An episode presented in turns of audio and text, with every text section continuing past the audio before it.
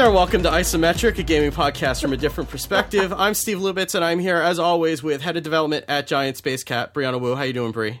Oh, Yeah! Okay. What's crack-a-lackin'? Did you just like burst out of a cake or something? I I just trashed my whole bookshelf and threw a bunch of books on the floor because Wow. that's how excited I am about the show this week. Oh, you usually only Oh, do that when I tell you that I don't like movies. Yep.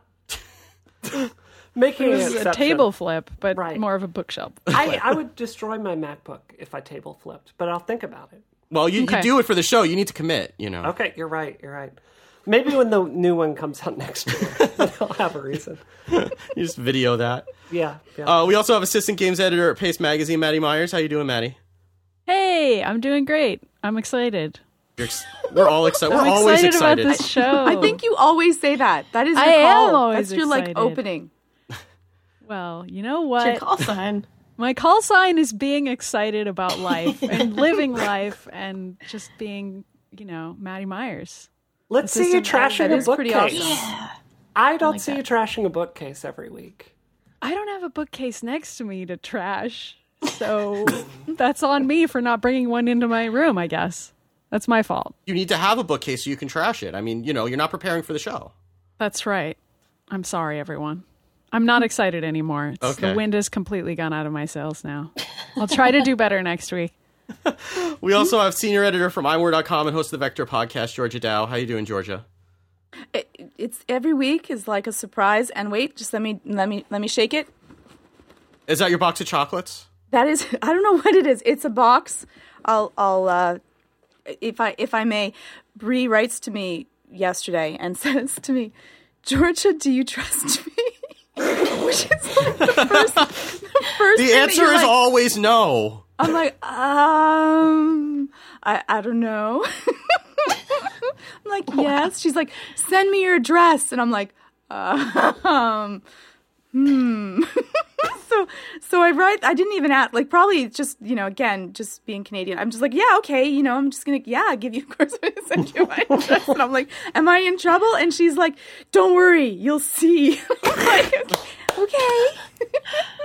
anyway, so here here's this there's a box sitting next it today arrived which is amazing that it actually arrived on time it is a box that i have not opened from brianna wu i don't know what it is so we're going to open it on air which could be probably one of my my second mistake in this entire equation Have you called Yeah. the Mounties to be on, on standby, just in case? yeah yes yes and i have uh you know people in hazmat suits I, I have a whole bunch of seven references on Twitter, which always made me feel more secure. Oh, yeah, that's good.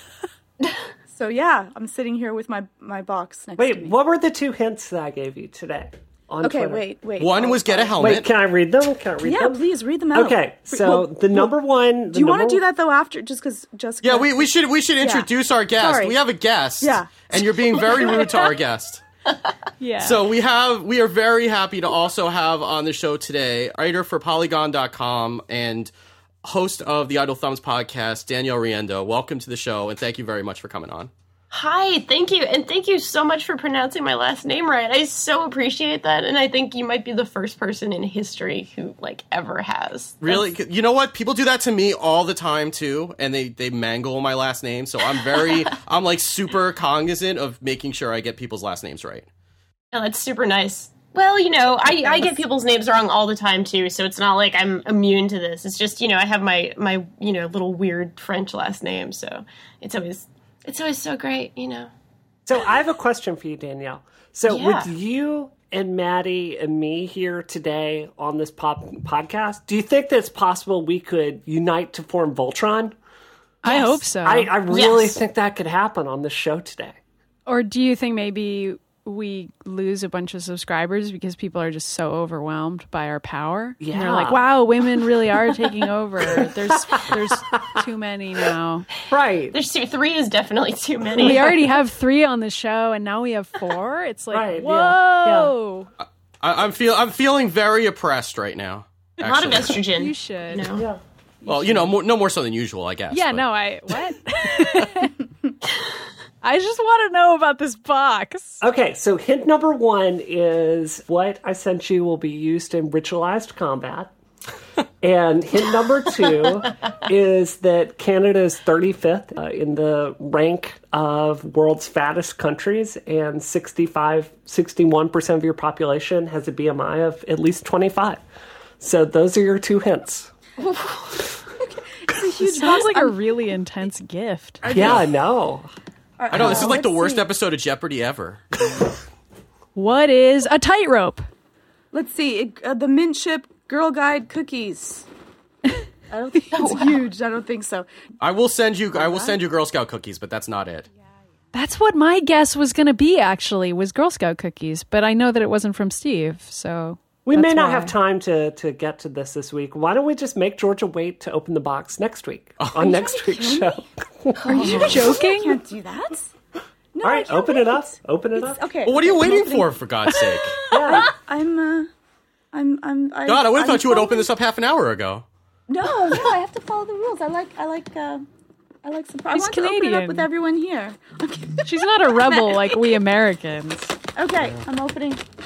Oh, this is making for awesome, ra- awesome radio. Sorry. It does really sound like lung crackles when somebody has fluid in their lungs, like pneumonia, Yeah. like you had. No, that's just me. Yeah. Yeah, that's just me, like trying to breathe. That's just you breathing. Oh my God. Sorry. The box is going. oh my god, this is like radio drama. Yeah, what is it? Wait. it? It is. Oh my God. Is it love poisonous? It is a squishable panda. Yay! Sure. No, like a giant, giant panda. Like, okay, so He's I'm gonna put bigger it than in- my head. Yeah. Is it bigger than your phone? yes, he's barely, barely. Wait, so I just dropped a picture into our chat. So yeah, so this thing is huge. It's a giant, squeezable, squishable This panda. This is a completely yeah. different picture. Oh no! Oh no! Still a good picture though. What is it? What is it? oh no! What is the pic? I didn't get it a yet. fr- it's a Frank with an octopus. No, that's mine. That's mine.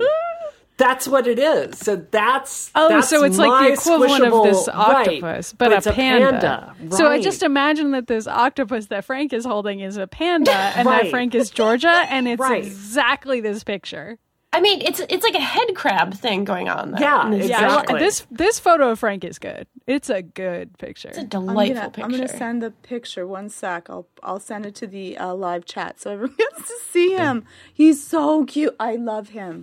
so okay, but I have to I would've the guessed ritualized combat part of it. yeah, I like how neither of your clues were applicable at all. No, the panda is so obese. Like it is so like you have to you would hear. He's a panda. It's okay for them to be squishy. yeah, but not like this here. yeah, I think uh, I think pandas. That's their. Isn't their that like their whole deal? They just hang out and eat bamboo and just like And they pee standing up. Like they they like stand on their hands to pee. Sometimes. what? Yeah, that's a real thing. That's wow. That's kind of disturbing. I- I'm going to trust Danielle on this because she knows everything ever. So I like. I this might be- I'm pretty sure. I'll find out. How do I? I have to. I have to get all the rules from you about the combat after. Okay, okay. So Frank and I have invented a game called Monster Mania with these. so it's like ritualized combat with giant animals where you have to like sneak up on someone else with one of these and attack them with the monster and go like roar at the same time. If you do that and catch them off guard and get it up to 10, then you win Monster Mania. So when you come to PAX East this year, you must bring the panda, and then at any time, Brianna could ambush you with a Monster Mania point. So I just want to let you know that's going to happen. I can't wait. that's quite a responsibility, actually. Yeah, I know. All right, so I'm pasting in the the panda peeing link right there. So I'm guest four seven five six three. Apparently, th- I'm not a rando. That's real. I'm not a rando riando. But are any of us not randos, really? Like I I'm mean- not a rando. I'm Riendeau. Exactly. Dad jokes. Oh I got them. I like. I love it, dad though. jokes. All right. Should, we- stuff. should we actually talk about video games? We've, That would talk- be we've been doing this for like 10 minutes, and we should probably talk about video games at some point. No. I'm just saying. I, I don't know. No, I, I just want nonsense forever. Well, that's pretty much the show anyway. but- Okay, well, Okay, so uh, just a couple of quick things before we get into Bree's agenda that she's lovingly curated. We're probably not going to spend a whole lot of time talking about it, but Steam did start a curation this week, so you can let us tell you what to buy on Steam. Apparently, which if you want to do that, and God help you, we do have a Steam group that you can join. Um, I'll put a link for it in the in the show notes. I'm throwing it in the live chat also. Uh, so if you want to sign up for that, I went through last night and took every game that we have talked about in the last 20 episodes uh, that's available on Steam and put it put that in our list so it's kind of like one stop shopping and with links to the episodes where we talked about it and stuff like that. So and apparently it's gotten to the point where there's a curation list for Steam curators. So Whoa. Who curates the curator? yeah. so I don't know if it's a joke or not, but apparently somebody's putting putting together a list of curators to curate. So I, I and then somebody will be curating lists of those, I'm sure. So that'll be that'll be fun. Uh, Stephanie Alvarado wrote us and wants to know your opinion of the graphics for this Gears of War series. Um, I think they're they're they're generally very good. I think their use of normal mapping is particularly good. But what I think is more notable is when you can play local co-op with Gears of War, and I've always been impressed that the fidelity of it is high enough that you can have two different views, basically doubling a lot of the engine, you know, performance issues that you have, it still seems to run at a good frame rate. So I think they are good graphics technically. I, I, think they're great overall. I, I guess I'd also say this. I find they're like uh, yeah, Maddie and I have talked about this, and um, I I personally find their kind of hyper masculine body type to be a little cartoonishly ridiculous. As much as I love Lancer chainsaws, like machine guns with chainsaws on them, but I do find that aesthetic to be a little bit. It it pushes me away a bit. But technically, I think the graphics are great. So would you say like you know the graphics themselves are awesome, but the art direction is perhaps not uh, at the same level of maturity as the actual technical execution? How often is that the case? That never happens in video games. This is an unusual scenario in which the art direction of a game doesn't really seem as well guided as the technical aspects. Really, know, Gears of? War is the only example I can think of. See, I, I don't know if I'd agree with that. I think the vehicles they're in in the Gears of War Yeah, universe are well done. I think the weapons, I think the ZBrush pass on the monsters is well done. So, I own one of those plastic lancers, and I love that thing. can I borrow that? No, Give it to the panda for Please, please say no. Okay. it's mine. Excuse me, buy your own. It was like $150. Really? All the Yeah, ones I've really looked at are 350. Can you at least use oh. it as a fight stick? No. I mean, I guess I could smash it into my fight stick, but that would be dangerous both for it, an expensive replica, and my fight stick, an expensive piece of tech. So in no. your hands too. That can't be ergonomically correct. Oh no, no, no, no. It would be weird if doing that caused me to be way better at fighting games. That would be like amazing. Actually. unexpectedly way better. At least nobody would mess with you at tournaments. No, they definitely wouldn't. Yeah, yeah. I should just take it with me to tournaments, but they wouldn't know what it was because a lot of times fighting games players really only play fighting games and so they're not super familiar with shooters. It's sort of one of those unusual things where you pretty much just play one one genre. Wait, so you mean the you mean the people who are playing like Street Fighter like haven't ever seen Gears of War? Really? I I mean I think so, but I I don't think that I think that if you want to be really good at fighting games, you really have to focus on fighting games. And that doesn't mean that you aren't familiar with any other video game reference, but it's just not necessarily your preference. So I I think that if I brought a lancer to a fighting game tournament, a lot of people would be like What's that from? I know it's familiar. You know, it, it would just it would be like, you know, wearing a Lord of the Rings costume to like A Star Trek convention. yeah, or something. It's like people would be like, They "That's notice. weird." Yeah, But at least you could do like the that's not a knife, this is a knife type of thing. yeah. Oh. I could do that. That would be yet another reference that they would be like, "That's something else that you're referring to. That isn't this or that." I just I want to see you start photoshopping yourself with a lancer into every single picture you take. Like you posted a bunch of pictures of you and Samantha this weekend on Yeah. like Facebook. I really should have like brought the Lancer with me when I visited Samantha Allen. I don't know why I didn't. Oh my god, a picture of you with the Lancer in that garden would have been classic. Yeah. I went to a beautiful botanical garden with Samantha Allen this weekend and put some pictures up of it on Twitter. And but really, those pictures were terrible because they didn't have a Gears of War Lancer. They weren't really art directed, you know, to the same degree of Right. technical anyway, just, execution. can I can I say something about that? I remember being really disappointed when the direction, the art direction for the female characters for that game came out because everybody. Because I just think it would have been cool if the ladies in that game had been just as jacked. And I Oh, know that we are not at a point in our culture where it is acceptable for women to be just as jacked as the men in that game are, but boy, do I wish we were. I just think that would be great. I just want Vasquez to be everyone. I, I have something to say about that. Like, um, I went to this GDC panel um, deconstructing the, the art of Gears of War. I was really surprised to find out they use universal topology, meaning the actual vert count of Marcus is exactly the same as Anya. Meaning, like, they use universal topology and rigging. Wouldn't they have to? Because in multiplayer, the hitboxes would have to be the same. Uh, I don't know about the hitboxes because I think that gets calculated dynamically on the fly with the skeletal mesh. But it's it's really weird to see like Marcus's face and the verts pushed in to make Anya's face. Like it's really bizarre. But I, I guess my point is, if I'm recalling correctly, like the the distance of their shoulders and the height of them, mm-hmm. like they're they are kind of bulkier women. Do you know what I mean? No, I know. I, I think they did pretty well, but it, there are just a couple things with costume design. Like the ladies have on slightly tighter pants, just little things like that, where I'm like, I'm not really sure that's accurate to what military dress actually is, but it's just a video game thing. Maybe 30 years from now, I, it will be di- slightly different. I'll be See, cool. you- Now, I really want the next time we get together. I really want my daughter to get a picture with your Lancer. Oh, wow. Are your kids old enough to be holding guns? Uh, yeah, she won't know what it is. Still in elementary She won't know what it is. It's fine. She there's all kinds of references we throw them in that they go right over their head. They don't even know what's going on. I think it's really funny that you're like always worried about like the world that your daughters are growing up in, and you're like, but Maddie, you got to bring that huge assault rifle over. Well, of course. like this is really throwing me, Steve. Hey, speak softly, but carry a huge lancer. Yeah, okay. You know what? I'll bring the Lancer with me everywhere I go. That's it. I'll start bringing it with me. I think I think that needs to be your thing from now on. I, it might not be legal, but you know what?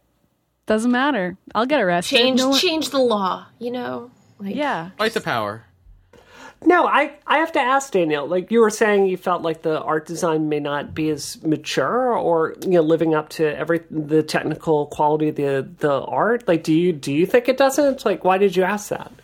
Well, you know, I, I was partially just being sarcastic and partially like it's funny. We had a related conversation to the sort of second part of this last night on Idle Thumbs. Anyway, um, basically about whether you know, God, whether the world is kind of ready for women warriors or not, because we have so many female archers now. You know, we have women archers. That's like the archetype for the tough woman now. You know, Katniss made that cool, and now Nerf has like a line of special Nerf guns that are like yellow and pink. They're called Rebelle. And It's they, crazy. yeah, it's like Yeah. a crossbow style, right? yeah, like it's crossbow, which I'm like, I'm I don't.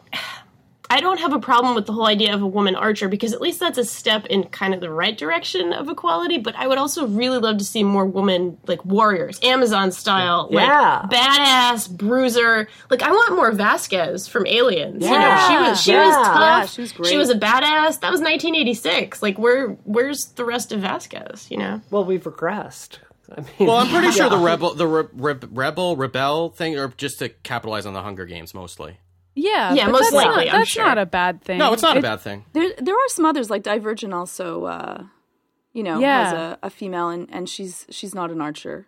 Oh my god, that movie's so bad though, and the book is even worse. Oh my god. Well, there's Resident It's Evil. unfortunate. yeah. Those movies are not very good. What? Pretty much we have What? Alien and Alien. Aliens, Alien, I, I'm Aliens. I'll, I'll happily watch the Resident Evil movies, but in comparison to Alien, let's be real here. They're they're not on the same level. Not the same wavelength. yeah, they're Um, fun. They're fun, but they're not like I like the first Resident Evil. I do too. good. I I do liked it. I thought it was good. I, love they're Paul Michelle W.S. Rodriguez, Anderson. you Yeah. know, the early 2000s, she was kind of, she almost had that thing going on because she was a soldier in the first Resident Evil and she was kind of a badass brawler style. And she Yeah. was, fa- I mean, her first breakout role was in Girl Fight as a woman boxer. Mm-hmm. Yeah. So, like, it was like we were almost going to get some of that maybe, and then it kind of, you know. Uh, we have Kill Bill. we did have Kill Bill. We did That have was Kill pretty Bill. cool. And then we had Million Dollar Baby. Well, can we think of some video game examples of women who are doing stuff besides being archers? I mean, I loved um, the new Tomb Mirror's Raider, Edge. but that's a oh, very Oh, similar. Treachery in Beatdown City, which is I not am out yet. excited about that game. Have you all heard of this, by the way? Treachery in Beatdown City. Anybody else in the cast? Oh, I Oh, yeah. feel like I've heard the name, but I don't know what it is. It is. It just did a Kickstarter. It is a beat 'em up game with three different character types, sort of like a heavy, medium, and light fighter. But what's cool about it is that the medium level fighter is the female character. And ordinarily, the light style, like quick fighter, is the female character because, like, oh, women are so graceful. But in this case, she's like the the brawler. Yeah, she's And- like a, a middleweight fighter, and she's an MMA fighter. Whereas and it's the, I think the heavyweight is boxer, she's an Yeah. MMA fighter, and the lightweight is more of like a judo style, you know, martial arts style. So it's kind of cool. none mm-hmm. of the characters in the game are white and that's another cool thing and not all the developers are white and so they're kind of doing like a multicultural beat 'em up brawler style on the streets kind of a game and it's very very cool This looks really cool. Yeah, Yeah, it looks awesome. And I think there's some RPG elements too. Maybe I, I might be wrong, but I, I Yeah, thought I don't There was know. some little bit of RPG stuff. Yeah, I'm in there, definitely too. getting like a River City Ransom vibe from it. Yeah, yeah, I mean I think it's a little more RPG than that but I know I like the beat 'em up style games so that's kind of what I'm leaning on and what I'm interested in more so than RPG elements but I'm sure it'll be good. I'm just excited about what the characters look like and the art style looks really cool too and she looks like an MMA fighter. She's wearing like a tank top and like shorts, like exactly what Yeah. an MMA fighter would wear. She's not wearing like a bikini that only covers her nipples, like basically, you know. she actually looks like she's ready to fight, and she's in a pose. Like I'm a It's hard to grapple in that. yeah, exactly. You know, you might you might like hit yourself in the face or I'm just something. speaking Like from from personal experience. That's not a good thing to grapple in. You really Yeah, George is Yeah. constantly grappling in a bikini and being like, "Wow, this is really tough." So she knows a lot takes about so it. much more skill. I mean, we know that's not true, Maddie. They can't wear bikinis up in Canada. no, I know cold. it's too That's chilly up true. there. I'm, I'm wearing a snowsuit while I grapple. every every uh, jujitsu fight, I'm like, wait a second, I got to put my like face mask on and It's harder for them to get a grip on the snowsuits because they're so squishy. yeah, we should make a beat 'em up about Canada where everybody's wearing huge parkas, and you can't really see what character class anybody is because everybody's just wearing parkas. So it's like a surprise every time how muscular they are. Except for the moose. except for the moose. Is there a maple syrup monster too? I would love to see a fighting oh, game with like a, Secret moo- a character. moose up on up on his hind legs and just you know fighting with his hooves. I would play that game for real. I, I'm just gonna say this. Okay, so we like Unreal has this new like uh, draw 2D function. It's like to compete with Unity. So we make a 2D game starring Georgia, like dressed up as Snow Shadow, and then she's just fighting moose. I would. I That's love the it. entire game. Ship This- it. Yeah, do it right now. I will. Kickstarter. Let's I will be playtesting for you tomorrow. And the title is Dalabunga, obviously. Yeah. Well, you've got to have a moose name in there too, though. It's got to be like, oh man, Moose Vengeance.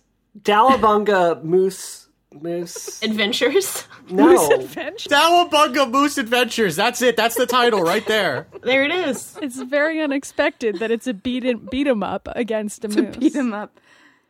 Yeah, that's that's a beautiful game. Georgia, why do you hate Moose? The moose. She's gonna use all the parts. It's okay. started long okay. ago. We'll come up with a backstory for the have to moose thing to justify it. Yeah. Oh yeah. This is the this is a game that definitely needs a very deep backstory and a lot of world building. An extended universe with comic books and novelizations that I will take care of. Don't worry, everybody. Got this. I got this. I think it would be great if the moose, as his super move, called in like a flock of loons. Someone says the fighting mega moose and their myriad of hand turkey minions from the chat room. Right, the hand Igniflurious. turkeys. We have gotta to. That's what I those have to have that I can send out. It's like my my. Do you um, think we have too many in jokes on this show? I think we have created an entire universe of nonsense. I feel bad for Danielle. She's like, who are these people? I We're gonna reach a video point where we're gonna have to go like Earth Two on our on our in jokes and just kind of banish them to a whole other universe and start fresh. Two. Oh, we can't. Don't. I loved Earth Two. That's that's. Deep cut though. I like that. Ow. Should we talk about this Titan thing? So Blizzard apparently had another MMO that they were working on alongside World of Warcraft for the past seven years, and they finally got around to killing it this week. And people are sad. I- And there's not really a lot of a lot of information about it. There was just kind of a bunch of random leaks that came out every so often, and like mini announcements and like it's coming and we're working on it alongside World of Warcraft, but it's not actually going to be it's not going to be a replacement for World of Warcraft. And then there were there were a number of they leaked the the name in 2010 and then nothing happened. So finally they killed it this week and now people are upset. And I don't even this has been going on for 7 years. I'm I guess it's kind of surprising that they've let it go on this long. Linger. It's But like that slow death. It's almost painful to watch. right. You know, you just leave some. You're just stringing people along. Yeah. Yeah. It's the way a moose dies. You know, Yeah. real slow. Just. Um, yeah. Sorry. So, Danielle, one reason I'm glad you're on the show today with us is I have another developer here. Something I appreciate uh, I appreciate about your reviews is you're you're not just a video game journalist. Not that there's anything wrong with just being a video game journalist, but you're also a developer. You actually teach college students how to you know, program with Unity, and I, really do. appreciate that perspective that you bring. Um, you. So, you know, like, I feel like I'm reading this story about Blizzard choosing to, like, pull the axe here, and I'm kind of imagining that they, you know, went through, created all these assets for a world, you know, came up with some rough betas of gameplay features. And obviously, they didn't develop seven years of hardcore full development team to this. Like, they had a team that was smaller, that kind of you know put together these assets and i guess my question for you is as a as a developer when you're working on an idea or a prototype when do you kind of realize that it's not working because that is clearly what happened here if you read what they say Yeah, I mean, it, it just kind of breaks my heart a little bit for those people that worked so hard for you know, seven years of your life. Like seven years ago, what Bioshock had just come out, and Wow. it was you know like just think about that. Like that's the amount of time somebody has been dedicating their life to like making art assets that may never come out. Like that just just kills me. Like as someone who's not you know, I just sort of make my own little crappy games and I make my own art for them and none of them are good and or anything like that. But like just even even the amount of time it takes to like make crappy pixel art in Photoshop. Like I never want to throw out anything I've ever done cuz it's like that was 2 hours of my life. Like I'm never getting that back. So it's just like it just oh god, it's just heartbreaking. I hope they can find a way of repurposing some of that. At least most of it, I'm hoping. From what I know about Blizzard, it always starts with really strong art design. And so they were probably sitting there, they worked on concept sketches, they figured out what their core mechanics were going to be. They said it was going to be very ambitious. So I would imagine they had a team that sat down and actually built these, you know, skeletal meshes. And then, like what we do at GSX, when we think about a new mechanic, someone sits down and like you know i was making a quick prototype with some of the the easier stuff like GameSalad or whatever. And i would imagine like they just kind of threw it together made it something like you know can you imagine where this is going? Like often development you, you use the power of imagination to figure out where it's going. So i can't imagine it was like you know millions and millions and millions of dollars. I mean, here within 38 studios, they went through such a money pit. I mean, developing an MMO is extremely, extremely expensive. So, I just I have to imagine it was more of a, a concept of it. Do you know what I mean? Mm-hmm. Yeah, for sure. I, I don't know. I, I guess for me, the question that I'm personally coming to out of this, because it's sci fi themed, isn't is there not more room for another MMO there? It's what wasn't working about this because I believe Blizzard can make any game they want. Yeah, I believe they can make that work. They are, even though I hate their art direction and generally don't like the products that they put out, like Hearthstone is an extremely well done game. Like that is a brilliant piece of game design. WoW really hit on some some magical formula about reward versus time put in that was just constantly feeding you experience points. And I think they're, even though I don't like the work they do, it's very well done. So I don't know. That that to me is the question I leave with this. Do you not like StarCraft? Nah. Oh, free. Whoa.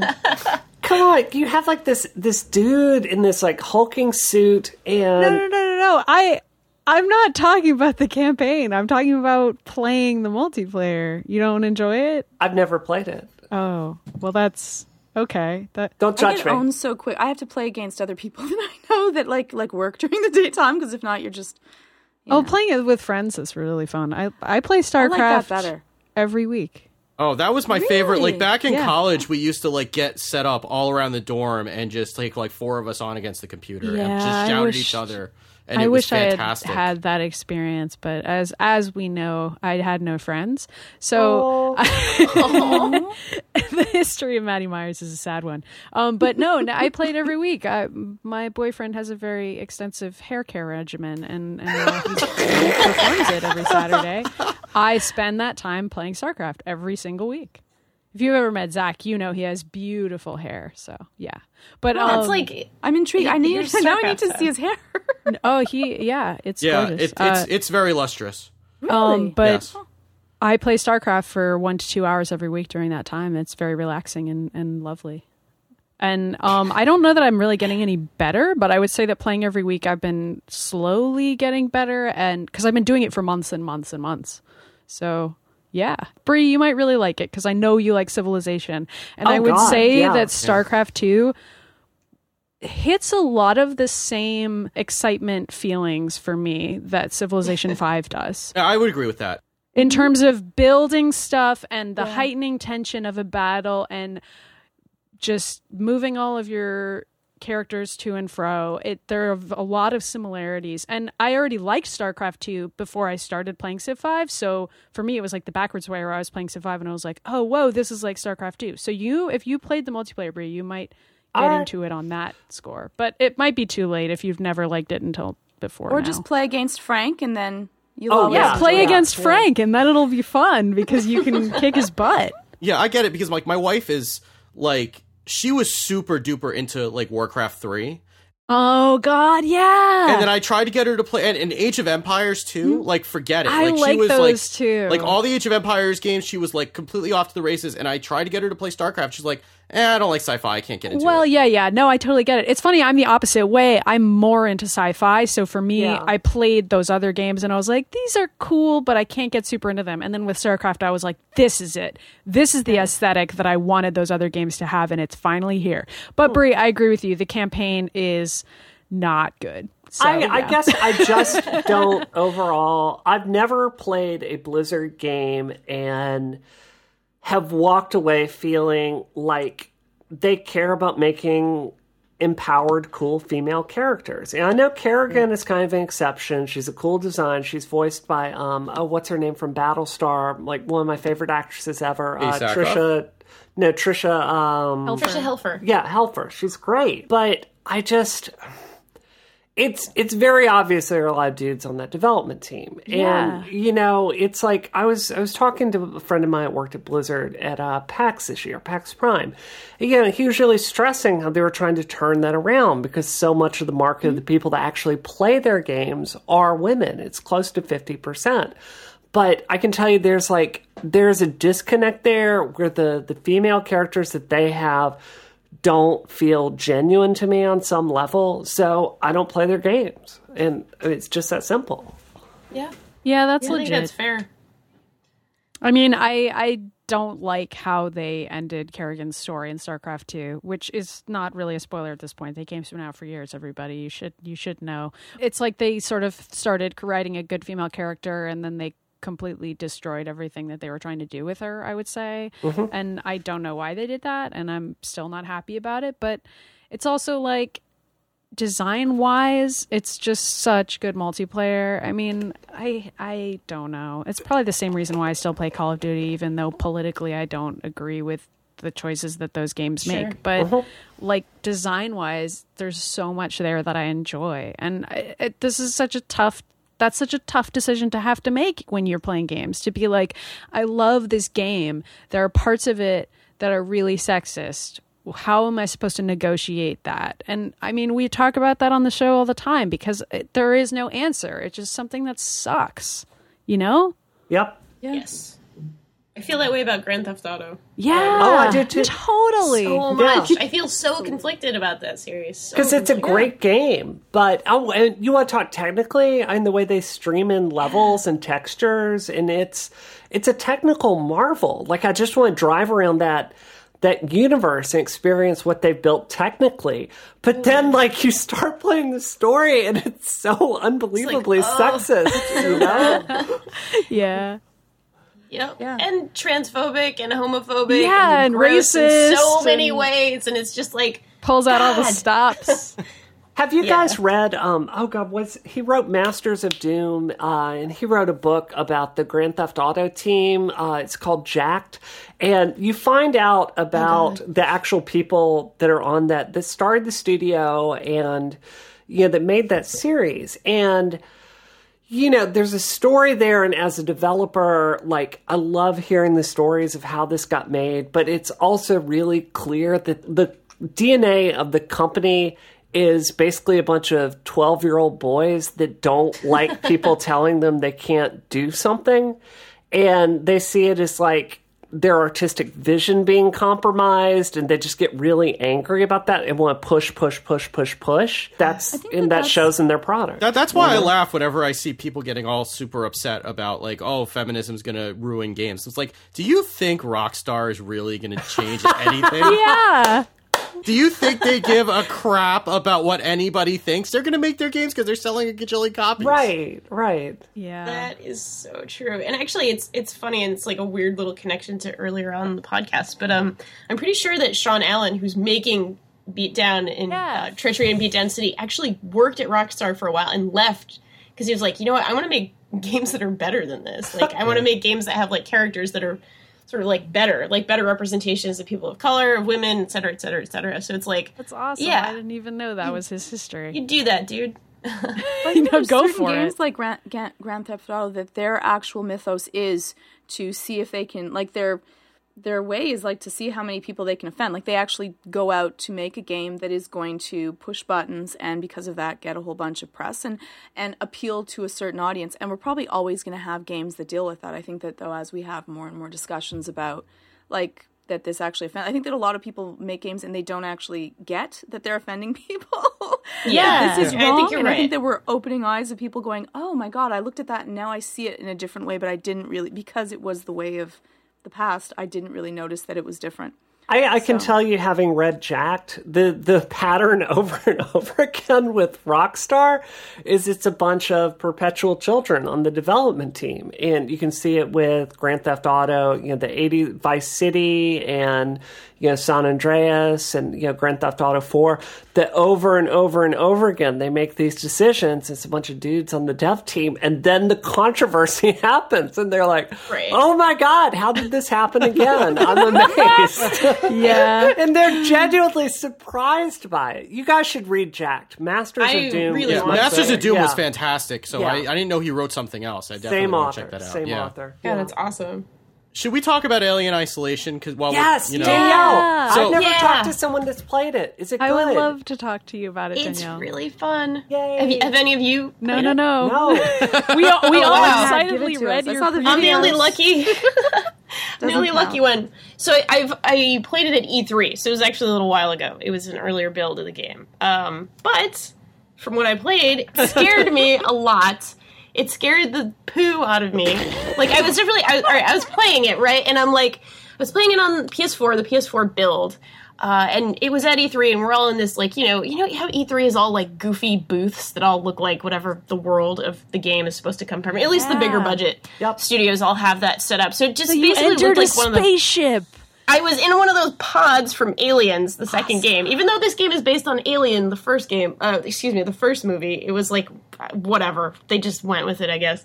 And so it's a dark room where there's just a bunch of journalists and E3 goers playing the game and just screaming, you know, at random intervals, basically. So I sat down and I'm playing the game, and it's a dark room and it's horrifying, and I died um, almost immediately. Um, basically, you're just in this section that they had us playing. The alien is stalking you, and you have to hide in a locker. You have to hold your breath, and then you have to sort of uh, maneuver around it. Find yourself in the vents. Use the uh, the motion tracker to see where the alien is. It's just really, really tense. It's like a tense section of the game. So I died almost immediately, and like my hands were sweating so much that the controller actually fell out of my hands, and I was just like, "Oh god, this is Oh, that's this is bad. good. This is really good. uh, and then I was playing, you know, I was getting a little further and I was doing really well. And uh, the PR person who was there sort of showing me around, like, uh, the person I was interviewing was ready for the interview. So this PR person had to, like, get me out of the game without terrifying me. And so he, like, approached me to my side and like tried to like wave at me before you know like so he didn't like cause a horrible scene where I punched him or something. Oh, I can only was so imagine what would happen if he like tapped you on the shoulder right in the middle of that. yeah, I it, like I really probably would have punched him. Like not because I meant to, just because I would have been Right. terrified completely and thinking an alien's going to eat my face off. So Oh my god. yeah, it's really really tense. You know, the sound design is just incredible, it, and it's probably the main thing that's like really really driving me towards wanting to buy this game on day one. It's probably one of the only bigger budget games I'm going to buy on day one this fall. Maybe the only one actually. Did they not give you a gun because the alien has it? It has its blood will hurt you. It's got acid blood, so you can't use a gun, right? I mean, you know. Yeah, I think I think there are weapons in the game, but they're not terribly effective. Like there's like a flare. There's a bit of a They flame. give you Oh, a okay. spoon. You have a spoon to fight the aliens with. They give you a There's a wooden nice bat. spork. Yeah, Do you have a giant panda to throw at the alien? I have- You I'm can squeeze. fine, maybe Bree. you squeeze the panda right. for moral support. yeah, that might help. I mean, it's really it's really horrifying when you have to hide in a locker and hold your breath while you can hear the alien like sniffing at you. You can see it through the sort of vents in the locker. And it is it's just really effective. And Alien is my favorite movie of all time. Like I'm a I'm an alien super ultra nerd basically. You're so- with friends here. Well, Good. not Steve. Good, though. I'm so Not glad. Steve. well, Steve Steve. doesn't understand movies. so- Yeah, ah. It's okay. I'm broken Everybody inside. else here Yeah. understands movies and likes aliens. Movies are trauma to Steve, but for everyone else, we're good. Yeah, you know, I mean, I understand. I uh I don't actually understand. But That's I'll- okay. I'll say that I do. There's a, there's a lot of things about me that are very odd and off-putting that I would not feel bad. There's a very special episode that I can send you later, Danielle, of why Steve hates movies if you want to hear okay, it. I, but I would yeah. love Same to ep- hear it. episode that we find out why Steve wears a panda suit when he podcasts. That's Oh, not what happens. That's not That what is- I want to at all, definitely hear about both of these things. Anyway, Alien is a fantastic movie, and I am really excited about this game because it Yeah. sounds like they understand why that movie was good. Right. Which I think a lot of other game creators who like Alien don't like it for the same reason that I like it, which Well, is the aesthetics and you know the characters and yes. the tension of it, as opposed to just space. Space Marines, Marines in space. Marines in space. is like Yeah. an interesting thing to watch Alien and be like, what if I just take the Space Marines? And Then you have StarCraft. yeah, yeah. Well, yes and no. I don't know. Well, the old joke about how games, you know, they borrowed everything from aliens except for Ripley, like that. Yeah, That old chestnut. It's you know. But also, kinda I would say they don't borrow the pacing and the narrative elements of Alien and Aliens. Like anything Correct. about those movies that is enjoyable really is, is missing from games. I think. I always worry when we watch when I play a game, and I almost always avoid a game that's from a movie, just hmm. because I figure that they are going to just go on the laurels of the movie, you know, try to get a whole bunch of people to watch it, and they're really not going to spend the time to go into making it a really great game on its own. So I'm really excited to hear that they did it right. Yeah, that that Yeah. used to be the case. It seems like they're starting to figure out that that's not really a great way to go a lot of the time now. like I remember like the That's old Lord true. of the Rings games back on the GameCube that tried to follow the movie like beat for beat and it just did not work very well. I remember Atari's ET. I don't know if anyone's Yeah, heard I about w- this. Yeah. of course. I've never heard of it, Georgia. There's a Tell desert somewhere. I was actually like, yeah, I was going through and I was digging in the ground to try to build something, and then I'm like, what is this strange contraption? And it has, you know, ET on it, and then I Can I tell you, Georgia, that was the first video game that I ever played. Like Oh my, my my parents got me an Atari 2600 with ET and I played that oh. game and you're still playing games. That's why he hates movies. I played that game for hours and hours and hours because I figured that if I kept playing it, I would get good enough to figure out what was fun about it. Yeah. And that never quite happened. Oh, and and I've never seen the movie E.T. to this day because of it either. Well, you don't like See, movies. that makes a certain amount of sense. Yeah. Yeah. Yeah, yeah. So I have a question about my big worry about Alien is I don't understand how you could do that game and not have it go through the level, die, repeat, die, repeat, die, repeat, die. Yeah. And that's like I'm super psyched about the art direction. I'm I'm hmm. excited about the sound design. I'm worried about the gameplay. So that's the main thing I wanted to ask you today. Like, is this going to be something that you have to replay a section like five times to get through it, and like you're you're scared the first time, but then you know how it's going to go, so it's not scary? That is definitely the concern. And like I said, I only played sort of the E3 preview build, which I'm sure they can make, you know, 20 minutes to an hour super amazing and incredible and polished, but what if the game actually falls into those traps? And that's definitely something I'm I'm worried about for sure. Um and and also uh, some of the other stuff they were showing off, you know, encounters with humans and encounters with AIs who are not AIs, I guess they're sort of automatons is what they're calling them, I think. They're sort of like proto Ash characters, basically. You know, it they look cool, you know, when you encounter them, but do we know if those are actually going to be anywhere near as tense or as exciting or as fun, honestly, as as sort of evading the alien? And we just kind of don't know yet. And you know, I haven't gotten my hands on the final build yet. I'm hoping to soon, obviously, or I will just probably just buy it on day one. Uh, because I just really love horror games and streaming horror games now, so it might be worth my time, even if it doesn't end up living up entirely to the promise, basically. Yeah. Um, but I think those are valid concerns, and there's also the valid concern that uh, some of the DLC for the game sounds amazing, but it's you know why is it DLC? There, there's sort of a little bit of that going on too. Well, can we talk about that? Because like we introduced Yeah. this topic, it was just like, "Hey, Danielle, what do you think of Alien Isolation?" Like the story we wanted to talk about was this. You you wrote it like what was it five days ago or last week, talking about the DLC for it. the survivor mode. That looks really cool. And there are different playable characters for each survivor scenario. So it sounds like they're really kind of taking this universe and doing really cool things with it in the DLC. There's another piece of DLC that's going to ha- have the entire crew from the, or excuse me, the entire cast from the original movie reprising their roles in the fiction of Alien, which is incredibly cool, but that's also DLC. So it's kind of like, okay, do I need to buy the season pack for this game or whatever to actually get the whole game experience or I don't know. I mean, I'm I'm of two minds about that. The DLC which which has the cast of Alien, the original movie in it, uh, is being counted as a pre-order bonus. And that, you know, freaked people out about a month ago or so, you know, Yeah. saying like, oh, you know, if you want to play this really cool chapter with all these cool characters that you know and love, pre-order, pony up. You know, it's it's a little, it feels a little gross. Yeah. It's it's very Alien Colonial Marines esque. Like, do you remember what that they kept saying over and Oh, over? Like, you're gonna know what happened between Aliens and Alien Three. You're gonna know why the the the the capsules were ejected. You're gonna know how Hicks was killed. You know, they said that, they said that, they said that. I personally was very excited about that. And then I go and play Colonial Marines, and I'm oh, like, Oh, God, yeah. why is this not here? And then they eventually put it out as DLC. It's very of that. Like, do you want to know this link with the movie? Do you really love this movie universe? Well, buy this game and then buy this extra product along with it. I'm of two minds about it, honestly, because I'm just so excited that playing this felt good so far to me, and I'm so excited that it's something that feels like it's a true horror game in Right. the Alien universe, which we really haven't had since maybe. God, I don't know if any of you played this, but there was a PS1 game Yes. set in the Aliens universe. That was Yes, Alien Trilogy. Yeah. Yes.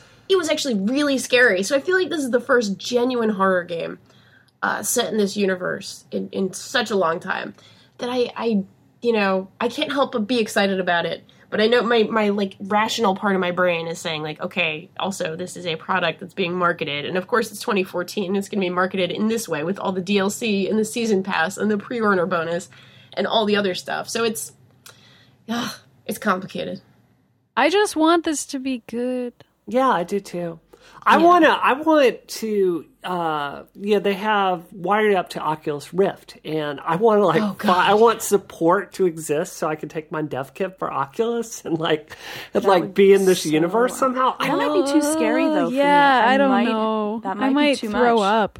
my polygon coworkers that played it at E3 were like, yeah, it's it's horrifying. The worst part is that, you know, when you look away, like when you want to look away from the screen, you can't. And it's like horrifying. And when you put your hands up, they don't show in front of Okay, so when you're like in a defensive position in real life as a human being, you put your hands up when you're scared of something.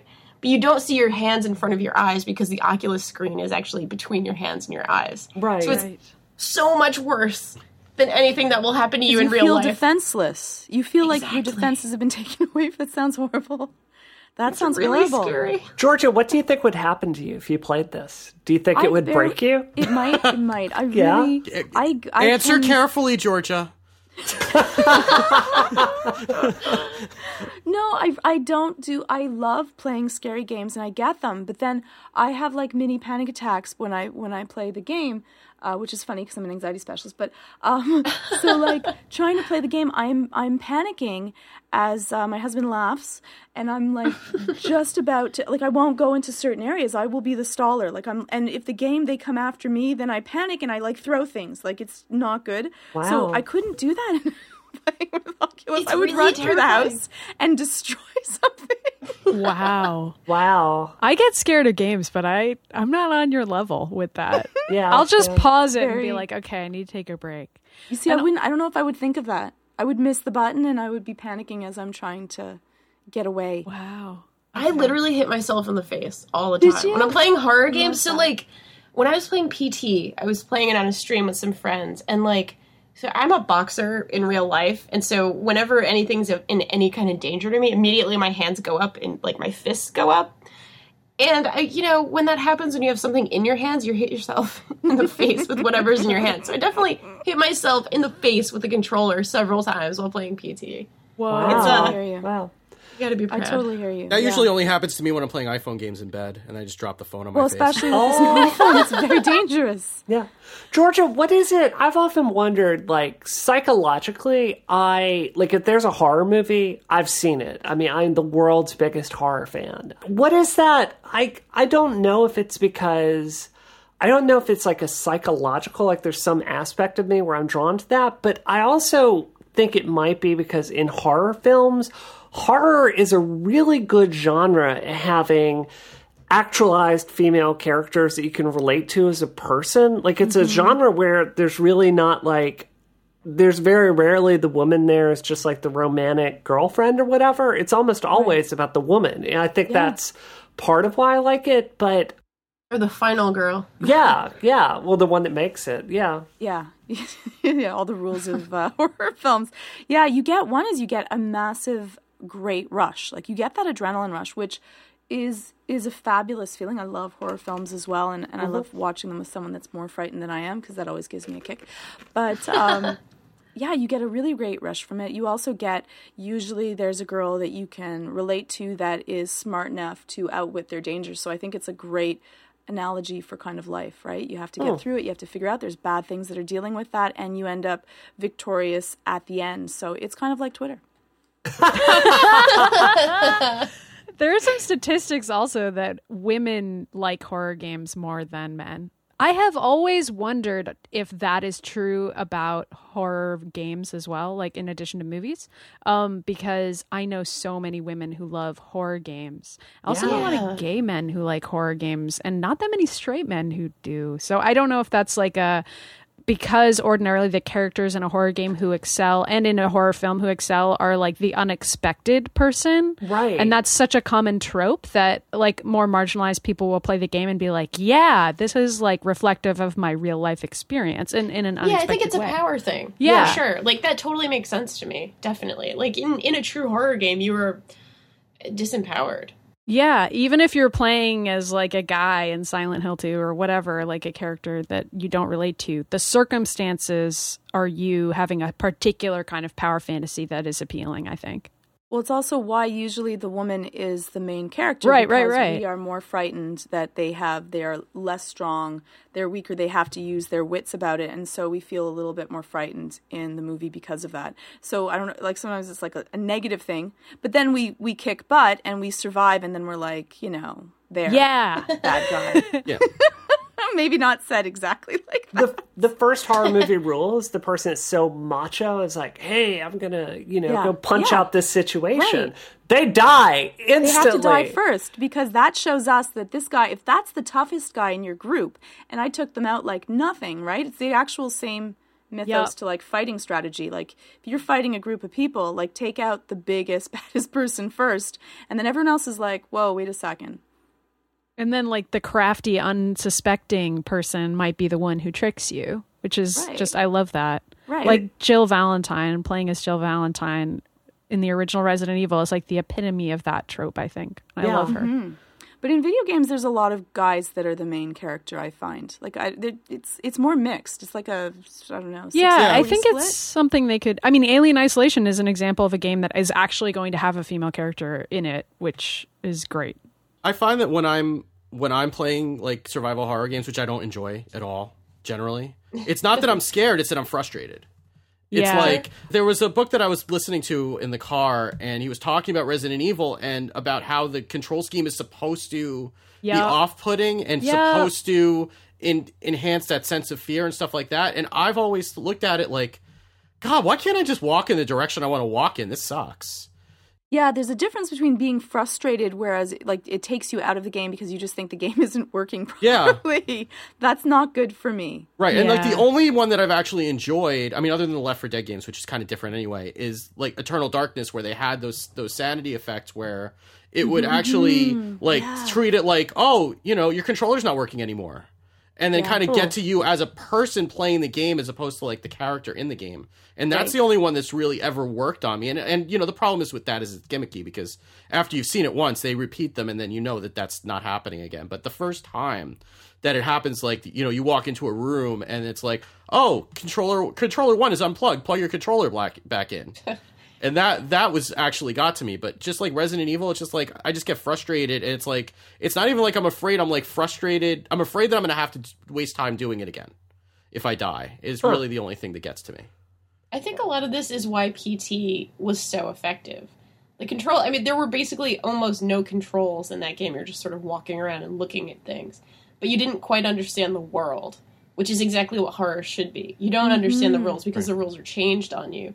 Because the world is, you know, unnatural or supernaturally influenced, or however you want to put it. God, I I swear, I think PT is like the best game that came out this year. And it's like a I free watched demo. that. That was really, yeah, that seems like a really great, interesting game. I haven't played through it yet. I need to do that. It's worth your time, I think. All personally. right, I'll do it. I'll do it. especially if you enjoy horror and enjoy being scared because it really scared me. Like it really really made me scream. But what about the chicken baby? yeah bro baby Chicken bro baby little like, fetus. "Ah." yeah, Yeah. chicken baby. He's a bro too where he talks about he's, like oh you lost your job like that's him talking and it's so crazy. It's the Bro baby, talks in a grown man's voice and it says bro things at you. I don't know why that would It be totally scary, but I guess it is. i don't know encountering a random bro is kind of scary It's true. it's a fetus chicken bro it's like strange one. it's That was a literally strange like a one. That fetal was bro like, everything's scary, everything's scary, and then you're like, oh wait, no, huh? no. Like, maybe they misdrew that. It's like they drew it and they like, they rendered that and they were like, yeah, whatever, we'll get back to it and fix it later. Put in a bro scary. voice. That'll be scary enough to, to Give, hold give them. him the bro voice. That's true. I should have sent a baby chicken bro to George's house instead of a panda. I really oh, regret that. You could have sent a stuffed Cthulhu. I could have. Oh, yeah. I'm, I'm glad I'm sorry. you sent a It- it- the panda. panda, it In an just goes with our theme. show of niceness, you sent a panda. Bree. I did. Everyone, everyone, like always assumes the worst to me. Like I'm gonna send awful, like like a head to George's house. No, I sent her a panda. That was that was actually if we we went through Twitter with all of the suggestions, I think that that was like the top one. A head, a then it severed was like- head. Panda he- something, something. Yeah. That's right. I am a murderer. I'm gonna send a head to George's house. But Bree, whose what's head? You're Right. you know you're mo- the most Stepford wife of all of us. I can't believe they would even think. I know.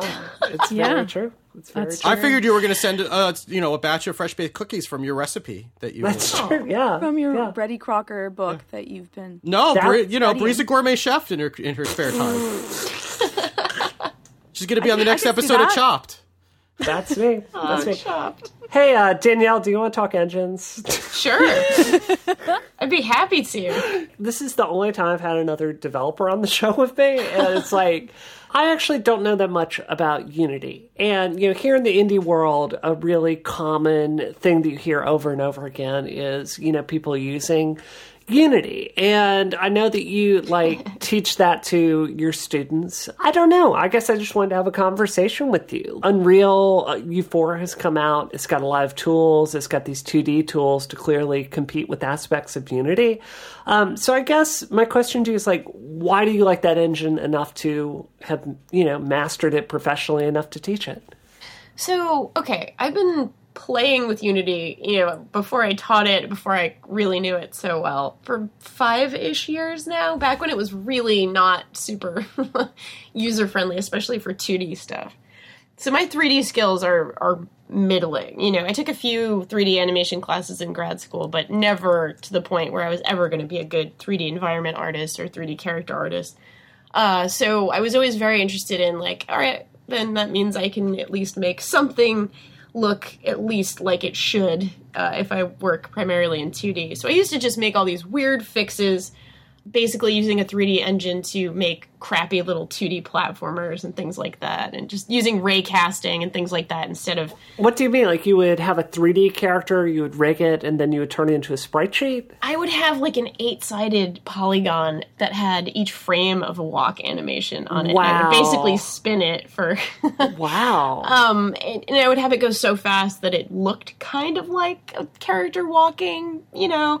I'm I'm not gonna pretend that this came out beautifully or that, you know, this was any kind of amazing achievement in life.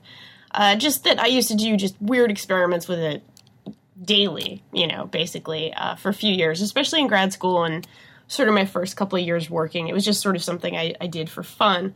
Um, and I was teaching at Northeastern University. I was teaching interactive storytelling, and I was teaching classes with a little bit of like very light game design elements. Um, and I was making crappy little games sort of on the side. Again, I don't like you. You keep saying I'm a developer. I'm I'm kind of a hobbyist developer, really. Just I I just make things for fun uh, in my spare time, and I've only really just started sort of sharing them. I sort of tweeted about this earlier, but uh, I was always just very embarrassed because I don't have a very strong sort of 2D visual art background. So when I make stuff, it's really rudimentary looking. You know, I sort of turned 30 this year and I was like, you know, I, I just don't care anymore. Like, the only way I'm ever going to get better at this is if I actually get, like, if people tell me how crappy my stuff looks. So I'm just going to, like, let it out. Like, I'll just participate in game jams and just put my stuff out there and, you know, keep working on things and do it in a more visible way. I think that's awesome. It's like just speaking as like a journalist who does other stuff for hobbies, not game design. I do music and I was always really embarrassed about it, but I, I've been trying to be more open minded about sharing it because it's so hard to do anything else in addition to the plethora of other jobs that I do. And so even though you're like, oh, I'm just a hobbyist and you're really deflecting here, I understand it that this is a passion for you because I follow you on Twitter. I know that it's important to you. You do screenwriting in your free time and Yeah. you do game design in your free time, which is incredible. So don't sell yourself short on this. I think what you're doing oh, is God, really thanks. admirable. and and just because you do it in your free time, I don't know that that means it's not good. You know, it, it's if anything that makes it better because you're trying to fit it into your already busy schedule at Polygon. So I I don't know. I think it's awesome. I mean, we're doing this in our free time. you I know? know this is Yeah, another yeah. example. of This something- takes up a this is lot of showing up. time every week. yeah, this eats up like a whole hour. No, I'm just kidding. Steve does all the work, really. Thanks, Steve. I really want to ask you about the dad joke game as somebody whose hobby is trolling my children. I, I really, I'm, I'm very curious. You keep talking. I keep hearing you talk about this, and I really want. I'm very curious about how you make a game about dad jokes. So it's it's a little 2D adventure game, like point and click adventure game, basically, uh, where you go into the world of dad jokes. It was originally going to be a Ludum Dare thing, the the connections and worlds or whatever the theme was, but I only found out about it like a day before uh, the end of the Ludum Dare stuff. So I was like, oh well, you know, cool. If I actually want to do this well and and well, not well, but you know, if I want to do some justice to this, I need to spend a little bit more time on it. Uh, but you go into the world of dad jokes, and then just each each level is a discrete stage where there's several dads who are telling you jokes. There's puzzles in each stage. You have to like you know find the right object, give the dad the right inspiration for the right joke, that sort of thing. That's fantastic. that's Great. That's the That game. sounds like a really great idea for a game. I love that. I, I've noticed a lot of other developers have this trait where, like, you can put together a quick 2D game and just for or, or just a smaller project. And you know, we're doing this with Cupcake Crisis, but even even that smaller project feeds into you know, greater project. Like, look at my first game I ever did, which was Revolution 60. It was like ridiculously big and cost, you know, half a million dollars. And Nice, yeah. I just, it's like I have this vision in my head.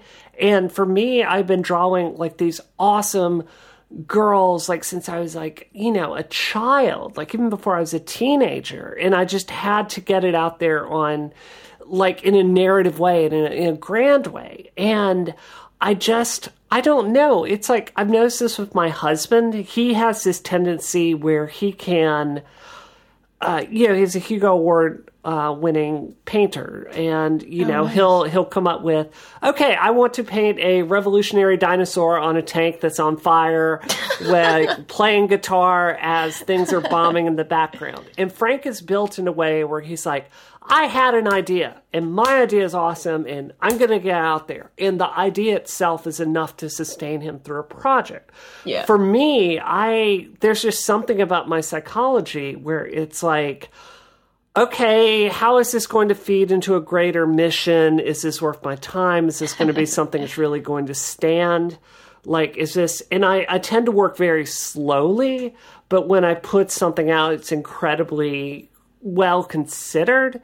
And that's kind of why I've never been attracted to Unity personally, because mm-hmm. I think Unreal's, you know, Matinee and now Blueprint, which is an amazing, amazing, amazing visual scripting system, I think it is, from what I can tell, it seems like it's a much more sophisticated tool for graphics and storytelling. And, you know, storytelling is what personally is really the only thing I care about in games. So does does that make sense to you? It totally does, and I've actually really been interested in Unreal. I have played around with it, you know, in a previous iteration a couple of years ago. It was probably God, UE3, I guess, most likely. Yeah, you know, when they were first sort of uh, throwing out free indie licenses or like you know student licenses, the ability to just play with it. Um, because I was playing with a lot of stuff uh, when I was sort of deciding. So at Northeastern, where I teach, we we already had Unity in all the labs. It was already going to be what I taught with.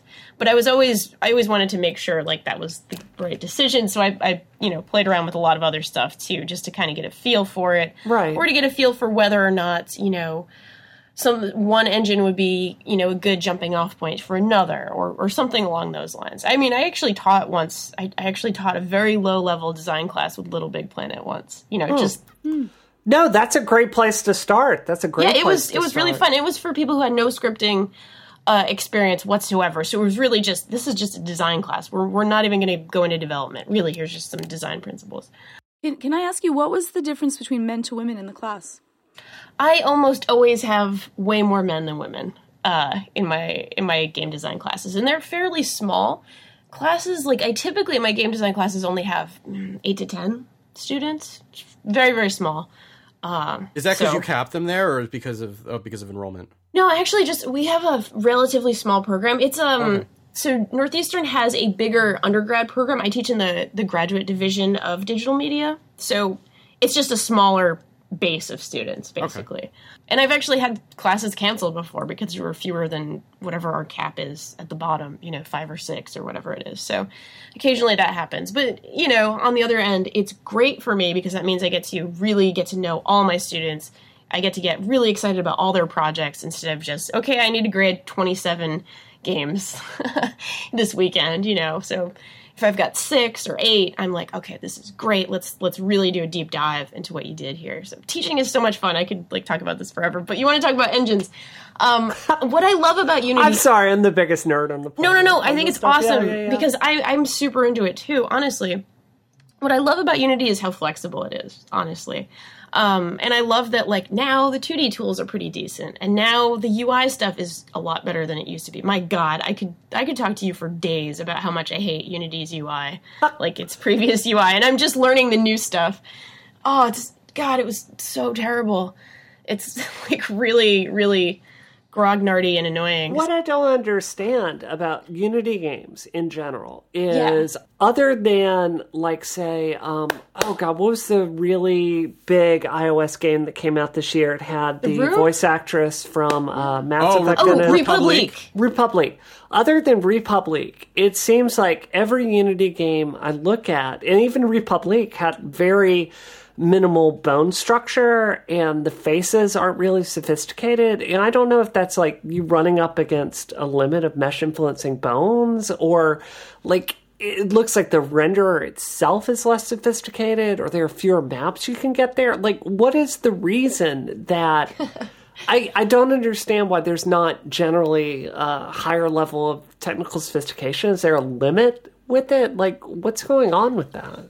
I honestly think part of it has to do with the population that uses Unity, to be hmm. honest. Like, I, I definitely think Unreal has always been the developer's developer tool. You know, like, it's always been very much like Epic puts this out for hardcore, serious, you shipped three AAA games teams. You know what I mean? Like, and I know that's not ex- exactly the case anymore. It's just historically that has been more and Unity started kind of going after like here's our free license, here's our indie license. You know, anybody can make a game, start playing around in it, and it is a fairly I would call it a moderate difficulty curve for using it. You know, for somebody who's literally never scripted, who's never written a line of code before, there is a bit of a difficulty curve. You do need to know, uh, you know, some scripting. You need to be able to dive in, but you can dive in and you can stumble around and you can make something that works within an hour of just playing with Unity. Uh, so I, I do think it has to do with that. I do. I think perhaps as time goes on, things will look a little bit more sophisticated. Things will look a little bit more, you know, graphically mature, as we were talking about earlier, right? I also don't know enough about Unreal right now to really give you an educated guess about in terms of like just the pure technical power. I just hmm. know Unity really well, you know. I mean, maybe it's because Unreal traditionally has been so expensive to get and work with that mm. maybe that there's too. just a higher Yeah. budget that you have if you're going to be messing with it. So, All right, should we go on to what we're playing? Because we, no, this this podcast is going to be Titanic. I'm gonna fall asleep pretty soon. Even the Titanic sh- sunk eventually. I don't Yes. know that we should compare ourselves to the Titanic. All right, so Danielle, I don't want to put you on the spot because I don't know if Bree prepped you or not. But Oh, if, it's if you okay. have something that you want to talk about, that you know, then Yeah, totally. So I played Road Redemption today, uh, which is a Steam early access game. It's very much like a modern version of Road Rash. You are on a motorcycle. You are going really fast. Yeah. You are beating up other people on other motorcycles. You are trying to knock them off the road or knock them into cars, and uh, it's really, really fun. It's uh, it's basically like as if you know like i was saying a road rash game came out this year only it has everything you would expect from a game that comes out now like it has good physics it has decent animation it has like xp so you're always leveling up and you- you're making your bike better you're making you know your weapons better things like that. And it has actually a lot of different sort of event modes. So there are you know sort of straight up races and then there are modes that are like you know, kill these six guys within this amount of time, or you know, kill three guys, but you can only use your kick, so you you have to kick them into cars, things like that. It sounds like I'm a psychopath talking about this. No, that's exactly what it's like but riding it's a called motorcycle. Road Redemption. It's by Dark Seas Games, and it is really, really fun in the sort of '90s arcade game sort of style. Can you at least play as a girl in this game? Please tell me yes. Please tell I me I don't. yes. I don't think you can play as as a girl in this ah. game. I. It's it's super early still, so I'm I'm hoping there will be character customization. I couldn't even pick who I was. Like it's just like there's just model on bicycle. Like excuse me, motorcycle, not bicycle. That would be a very different game. You're on a tricycle. You're just bopping around. You know. You're in a Hot Wheels car. Yeah, that would be that would be fun. Little Hot Wheels. Hmm. Pow pow pow pow pow. Remember those? God, those Yeah, were I great. Dude, I always yeah. wanted one of those as a kid. I had one, and I always used to fall. We had a hill in my backyard, and we used to like fall into the neighbor's yard, and Mm-hmm. it, it was traumatic actually. But, uh, anyway, it was pretty fun. So this game is exactly like that experience. It kind of. Did you punch people with weapons? Like in your Power Wheel? Oh, you know, that would have been my sister, and she probably would have died. So uh, no, I didn't get to do it in my actual Power Wheel. But you know, now as a, as a grown woman, I can do it to imaginary people on in the a screen. virtual world. my Now you virtual can have world. the fantasy you always wanted of And, driving. and they say video games don't inspire violence. Yeah.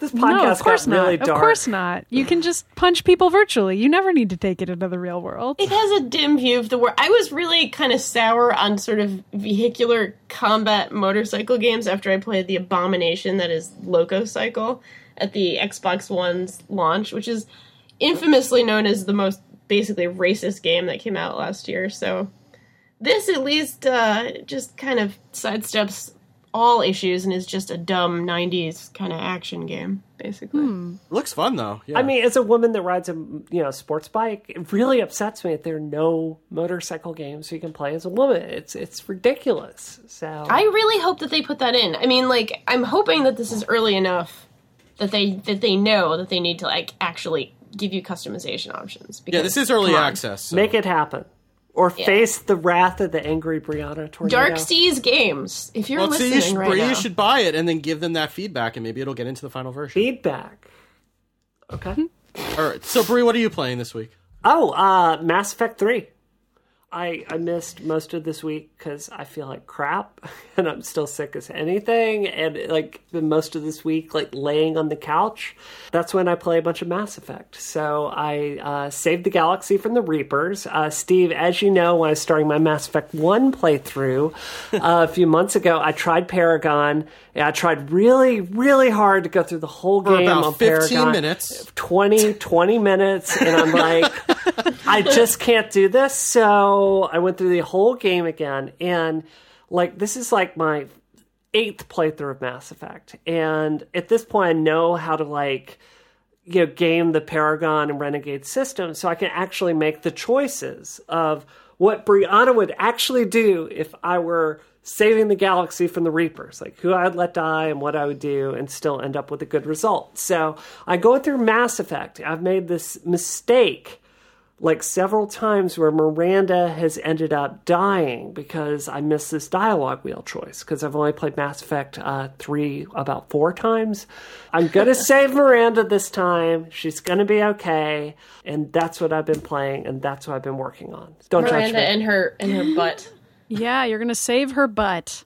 I like Miranda. It really makes me frustrated. I like her too, but I do that too. those those camera pans over her butt though, Yeah. just those Maybe- shots.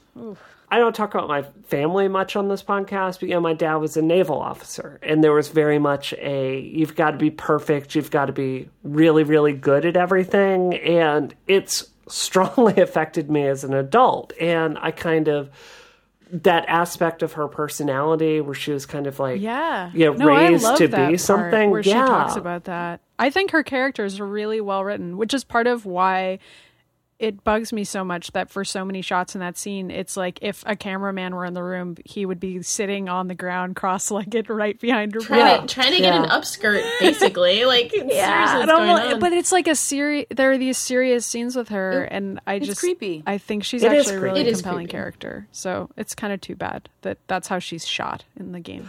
I don't. I was talking to uh, I was talking to a friend of mine on Twitter tonight, and how frustrated I was. you cannot romance Jack in that game. Like she's God, the I best know. character in that entire series, and I I love everything about her. Like I love the anger and the ferocity, and I love that she's hurt, and I love this arc that she goes through, where she becomes like you know, spoiler, uh, you know, sh- she becomes a teacher for other biotics who, you know, it's a real, like, biotic is kind of this metaphor for gayness in the Mass Effect universe because she's it's like, explicitly yeah. She's explicitly bisexual too. Like there's a dialogue trace where she says she's had relationships with men, she's had relationships with women. So it's Right. like why why didn't you put that in? Like it's already there, you know? Like ah It, it really frustrates me. I mean, I'd like, you know, I like Liara. Like, she's cool as a as a partner for the series, but I don't know. It's like, come on, Jack is so great. So that really frustrates me. I didn't like Jack very much, but you know, Really?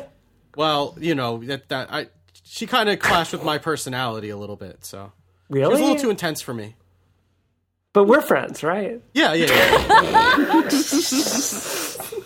Yeah, that seems like it wouldn't really work. But you you two are in an unlikely friendship, much like Commander Shepard and Jack. Yeah. No, I'm just kidding. You guys are nothing like them. I'm not nearly as cool as Commander Shepard.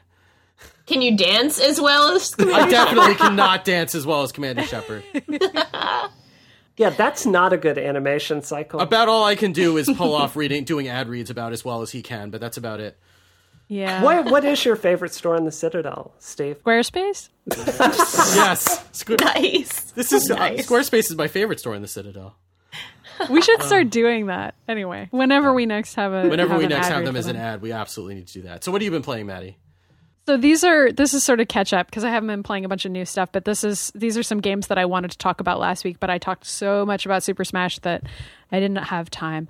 So there's this game jam called Ruin Jam that Kaylin Sandell did. There are a lot of really short little games associated with it that I really like. So and Carolyn Van Esseltine, which is uh, she works with Bree on Bree's team, did one and I really liked hers. And Ari- Ariel Grimes did a game for it as well that I liked. And a lot of these are really short games, so I would think of them as like Oh, Broken Folks. yeah, Broken Folks is Ariel Nice. Grimes' game. Um, Carolyn Van Esseltine, I'll look up What the did she name do? of What her did she do? I bet it was very narrative in nature. It was, and I loved it. Um, She's really I'll- talented, by the way.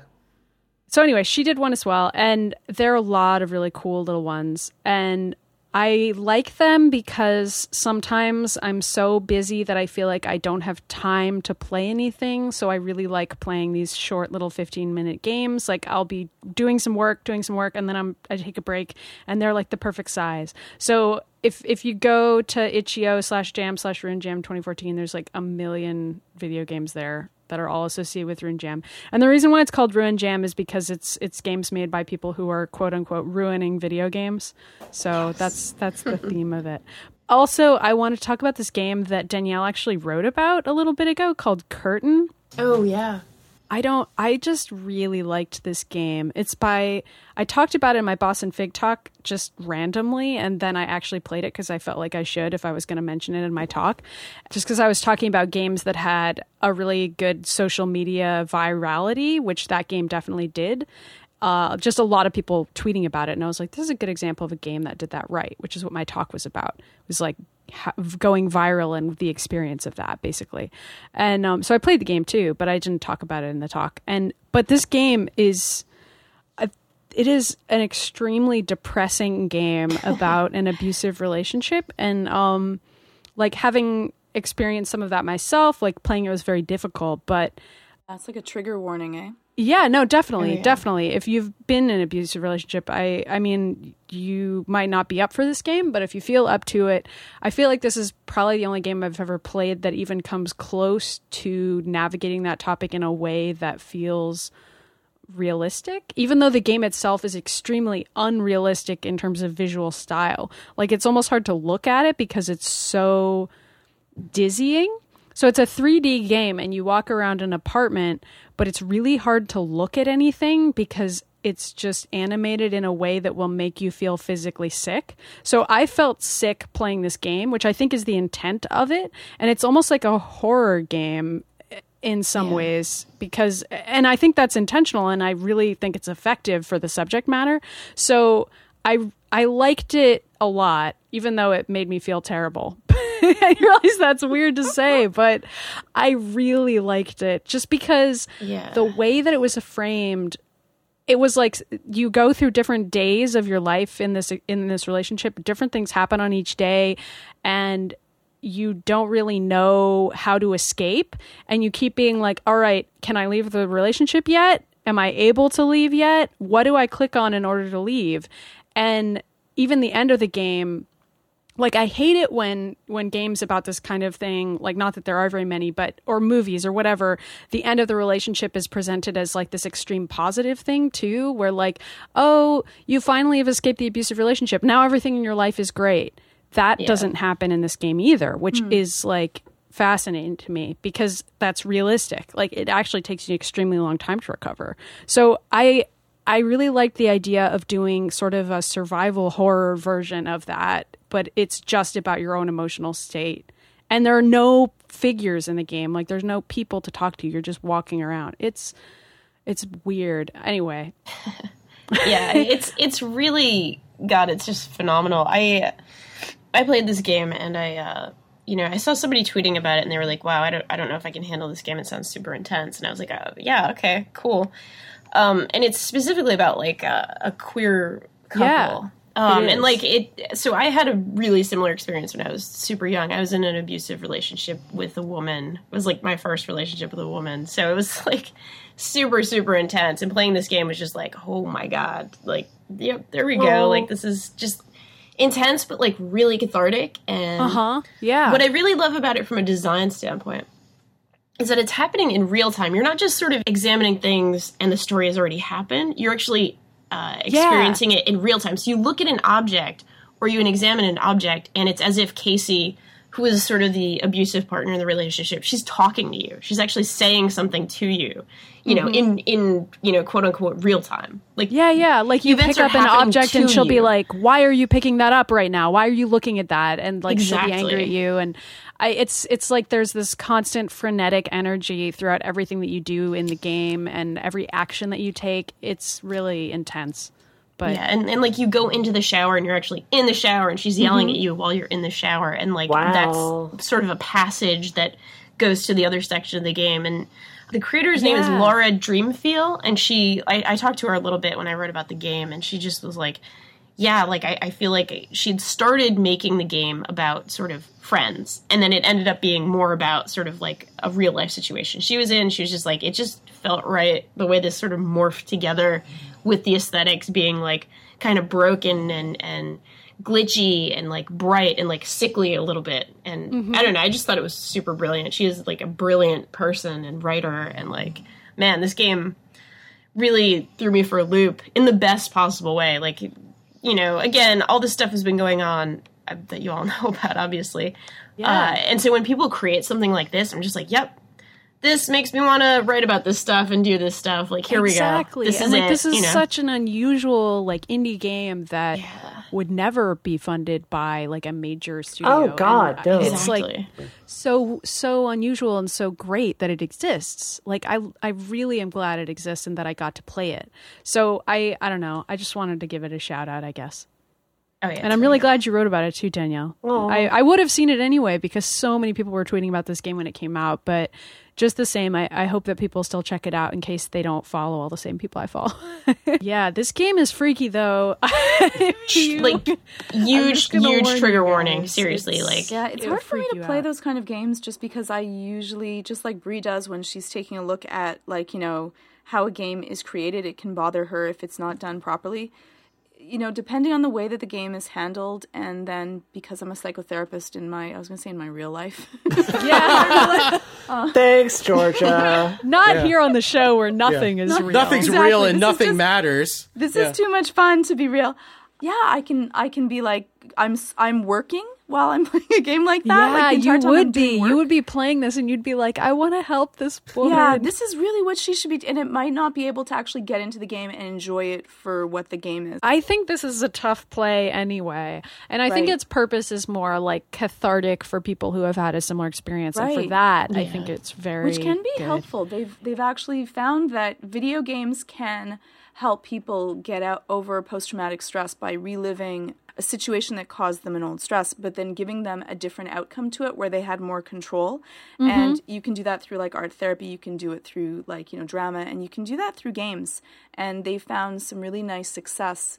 And so it's always interesting though for for people that it uh, you know again it might be more of a trigger warning than cathartic depending on what level of trauma you went Yeah. through. So I would always, I you know I would probably not just say for anyone to see a game like that before I really knew what they were getting into. But it's it's a really interesting idea hmm. because it can help people too. Hey, Maddie, Carolyn's game, is it called This Is a Real Thing That Happened? Yes. Okay. That's okay. Carolyn Van Esseltine's game is called This Is a Real Thing That Happened, and that one is another good one. But there are so many cool games in the Ruin Jam. Just anything There Carolyn are. plays, you should go. Check yeah, it out. anything. Yeah. Carolyn is a delight, and you should play all of her games, including Revolution 60. Available at an app store near you. so, Georgia, what are you playing right now? Okay, well this is kind of funny, Steve. I'm talking to you. Okay. So um, I got I got my um, my new iPhone. So I have the the uh, 5.5 uh, Apple iPhone 6 Plus. It's got like you know the 5.5 inch display, LED backlit. It's got like uh, 1920 by 1080 pixel resolution, uh, 401 PPI, and and here I am playing desert golfing. Another on it victim. Yes. and I'm like, I'm like playing it. I'm like, there's there's something completely wrong about what's happening right now. Like I should be playing something that's going to actually utilize anything uh, that I'm using. But no, I'm playing, you know, desert golfing. Yeah. So, I judge you. Steve, No, my, my wife was totally making fun of me as soon as I got my iPhone 6. She's like, Really? You got your iPhone and that's what you're doing with it? she's she's right. She's right. what levels are you both at? I just I just broke a thousand, so I got my score posted to Game Center. And it, it is not Whoa. flattering at all. Thousand. Isn't that sad? Is there like two cactuses at a thousand? No, I've only seen the cactus and the rock, and that's been it. And there hasn't been anything since the rock. Nothing. Nothing from 300 to a thousand. Oh wow. Wow. Yeah. Well, no, 550, I think, is when the rock shows up. Spoiler alert. I, I, I'm, I'm, I'm saying spoiler alert for desert golfing, which is the Yeah, best thing ever. spoilers. I do totally understand that feeling of seeing the cactus, though, which is so sad that I'm like, there's something on the. Oh, gee. I've had people cursing at me on Twitter about this game, which has been like the joy of this week. Has been like people posting twi- posting pictures at me like I can't beat this hole and I hate you, and it's like yes, thank you. I'm I'm very happy. now. Right. wow. Right. Well, Peter Kirkner Wow. from the, the chat room ha- says that I'm past hole uh, 1700. So, Oh wow. you know, Damn. maybe there might be, I don't know if he's going to tell us if there's like an, another cactus or maybe there's a, a, a plant or something. That's like, well, another plant, sorry. A different type of plant. I do know that. Please don't tweet out that a cactus is a plant. I know. Maybe there's a falcon. Oh, I would love it if there's a falcon. That's it. I'm all there. I, I'm disappointed so both of you as gamers. I Are you booting us from the podcast? You're both fake gamers. that's that's Only why we had Danielle here this here. week is just have a backup, you know, Steve or Georgia. Right, I Right, play right. games where people, you know, are on motorcycles and Right, run yeah. into cars. right. Yeah. There's actually and like we're, and we're some playing rendering. Angry Birds with a golf ball. I'm yeah. gonna put both of you guys on on fake gamer probation, and I want to see, I want to see you Gears of Warring or Call of Dutying. Hey, or- I was or playing whatever. Desert Golf as a reaction to having to sit through Destiny, so that's that's my excuse. Okay. I I don't That's- buy your excuse. I don't accept your excuse. So, Steve, are you playing anything besides Desert Yeah, Golfing? yes, I, I am. So I well, I haven't been able to play anything on the PS4 because of pneumonia, and I haven't been able to get on the bike and, and play video games while I've been riding the bike. So I went through after we were talking about Game of the Year last week. I kind of went through and started making my list of things that I wanted to get back and play. So I started. I picked back up the Banner Saga.